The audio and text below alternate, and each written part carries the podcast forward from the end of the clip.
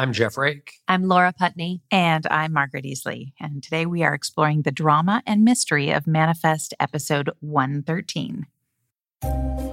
Talk about the connection between Zeke and Michaela. It was always my intention that Zeke's arrival would blow open the mythology of Manifest. When I first pitched the show all the way back in the summer of 2017, I told the executives at NBC that we're going to meet this pivotal character halfway through season one. So that happened at the end of 12. And now this journey that we experience in 13 paves the way for us to understand the underlying emotional connection between Zeke and Michaela. And that bond is going to be long lasting. I think too that Michaela says in this episode that she wishes she could have done her reentry a different way, or she wishes she sort of had a do over. And when Zeke experiences this extremely disorienting return, the first thing that hits him when he comes back is this calling, is a connection to Michaela. And so he doesn't have family to ground him, but Michaela serves that function. And I think that's the an interesting way that the calling has maybe stepped in here in some fashion to help Zeke by connecting him and grounding him with Michaela. And this is the first time we've had a calling affect two people at the same time. We've had callings um, that multiple people have heard, or we've had an A and a B. Uh, and this is the first time that we've had two people connected through a calling. And it seems to be an urge or there's a need for them to figure it out. And every time they don't get the right step, it comes back and continues to put the two of them together. So clearly it, it's trying to tell them that they need to work together to figure it out. And I think that that relates to that idea of their physical touch, which for us, you know, serves a couple different things. It, it, obviously creates a physical intimacy between these characters. They are strangers and that physical touch leading to a calling suggests to both of them that for some reason they are supposed to be in close proximity to each other and thus begins their journey. Blood markers, dark lightning, and terrestrial turbulence. Do these three factors play a role in the time jump and the callings? Well, I think that that consistency over multiple incidents starts to suggest connective tissue. And Sanvi and others are right to point to these pieces of the puzzle appearing consistently when we've seen uh, these several callings. Is it safe to say that these factors are at the root of what caused the time jumps and the callings? Well, I don't know that it's safe to conclude anything right now, but that seems to be the leading theory. And uh, whatever ultimately ends up explaining the underlying phenomenon is clearly leaving a physical footprint, fingerprint, if you will. And, and these are those fingerprints. So, in other words, maybe it doesn't have anything to do with what caused the time jumps and the callings. Maybe it is just a manifestation, if you will, but a symptom of what happens when these time jumps or callings happen. It leaves these physical markers. presence Yeah, markers. markers.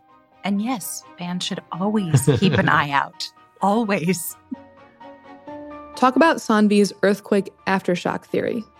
You're probably not the only one who did a lot of Googling. You're not going to find a lot of information about Sanvi's interpretation of aftershock theory. That is kind of a hybrid between existing natural science and the imagination of the writer's room. But uh, at the least, it is certainly an apt metaphor for what we seem to be experiencing. And uh, Sanvi is the author of theories that we have met earlier in series, right? I mean, she's the architect of Cal's recovery. She is a scientific innovator. And I think of this aftershock theory as another one of her quite intuitive scientific innovations. As for whether or not you should brush up on your earthquake science, feel free, but you could also go for a run and eat healthily and then just, you know, keep watching and see what else Sanvi has to say. And if you live in California, you should just be brushing up on it anyway. So okay, good, really good point. Elaborate on the peacock calling and the goddess Juno. Is it important that Ben and Olive work on this together? I think it's not an accident that it happens to be something that Olive is very familiar with. It is her jam. as she says. And she is in the family and does not have callings, but Ben realizes he needs her to help identify and um, figure this out. It's a good way for a non passenger to be an essential part of, of a mystery. So we had a peacock calling in 109 and we really think of this as a another calling or a message if it's a messenger for the goddess Juno which is what the peacock is there's a message or a calling when the book happens to open so nothing's a coincidence in manifest so the book opening right to that page at that moment when Ben has been more honest with Olive than he has been in series. We're seeing that um, that calling happen right then, and that is no accident. And it is certainly important that Ben and Olive work on it together. Is that the case mythologically? Well, you know, yes and no. I think that those who are watching the episodes in real time as they listen to these conversations are going to come to find that Ben and Olive are bonding over this journey together. It's healing the relationship between the two of them. There's a big chasm for them to overcome. And that a mythological journey brought them together is arguably icing on the cake. And by the time those who are listening get to the season one finale, they will come to discover that this collaboration leads to an ultimate epiphany. Talk about the new group threatening the passengers. What's their backstory and why the red X? So the Xers represent that end of the spectrum, right? That idea of fearing and hating the unknown is an unfortunately common refrain in the world in which we live. You don't have to look hard to find the political and cultural metaphor at work here. So forgive us for kind of chomping at the bit of the low hanging fruit to mix a few metaphors there. but, you know, it just seemed like a very logical, organic outgrowth of the flight's return.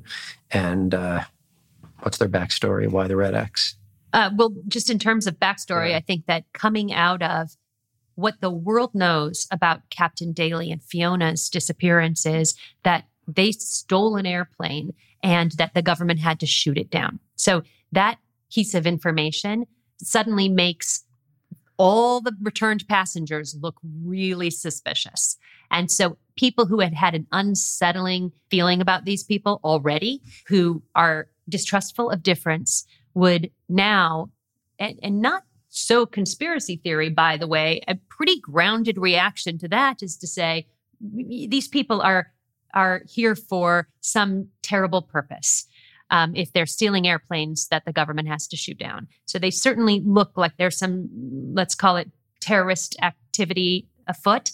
Certainly there might be. And have these passengers really been vetted? Who's been looking at these people? And if the government's not going to do it, we're going to do it. That feels very like a grounded response in the real world that would actually happen.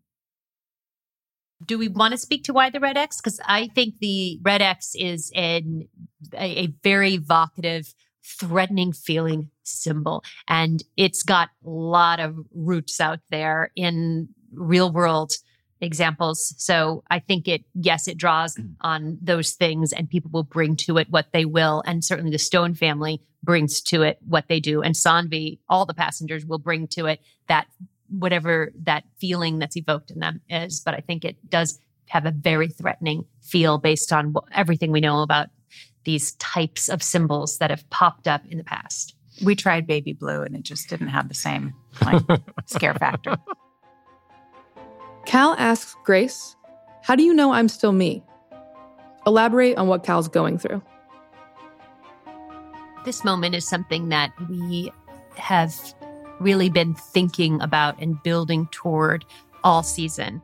This notion that Cal, having come back in this inexplicable event and no one can explain to him what happened to him, and then experiencing these callings that are just getting more and more and more intense, leading to this incredible discovery in 12 when he finds Zeke, that he would be questioning, that he would be questioning. He's never seen human, no one can explain to him how this is remotely possible. And it makes him question his fundamental essence. Is he even still human? Beautiful scene written by Laura and Margaret. Love it. One of the greatest, most poignant moments of, of the season, I would say. As much as Grace tries to calm her son down in this moment, convince him he's still him, Cal continues to, you know, wrestle with his singularity, feeling different, feeling like the other. And that will, unfortunately for him, continue to spiral in the episodes to come. And Athena's portrayal at the end of her continued doubt about this. The Cal character seems to, you know, take this moment and walk away feeling somewhat better, at least for now. But you can see in Grace's face uh, an incredible unease.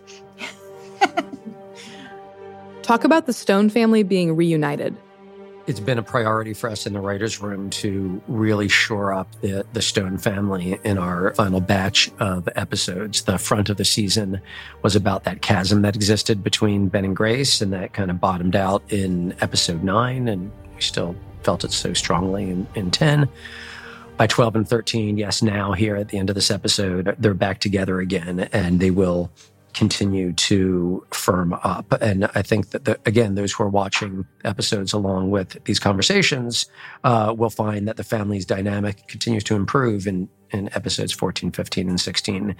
And what's fun about that is that the structure of our storytelling shifts a little bit uh, in 14, 15, 16, in that the family is kind of in sync, attacking the case of the week, attacking the mystery of the week together, working with each other as allies. And so it's a different tone emotionally and it's also a different structure in terms of you know which characters we sent out to investigate and find answers. And that was fun for us to be able to write the episodes in slightly different fashion. Uh, it's all going to come to a head in a very surprising very messy way by the season finale.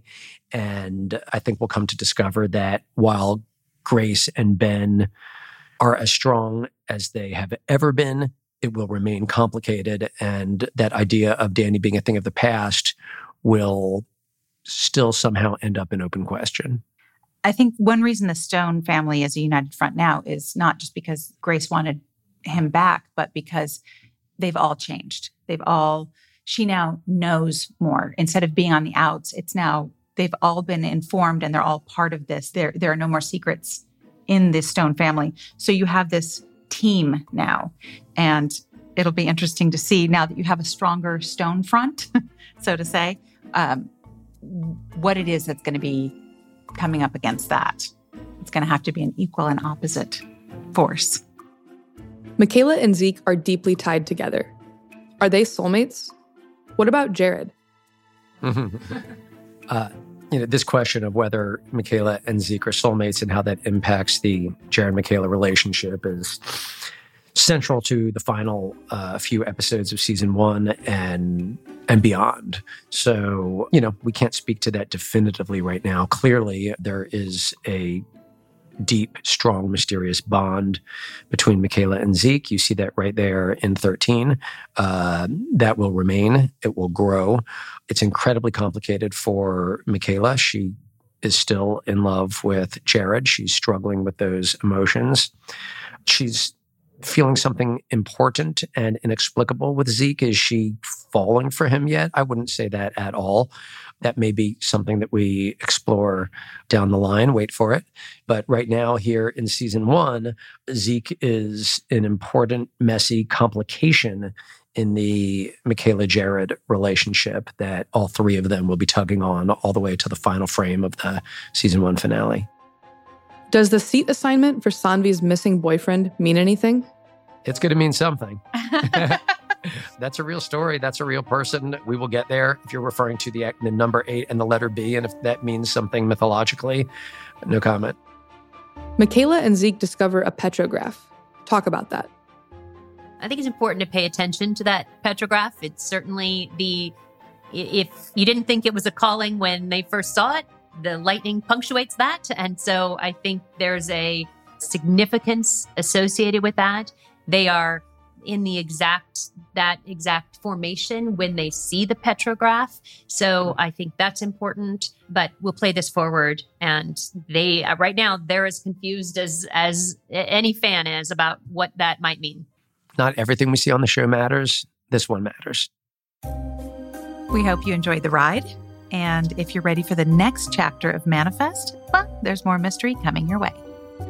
Thank you for listening to this episode of Manifest, the official podcast.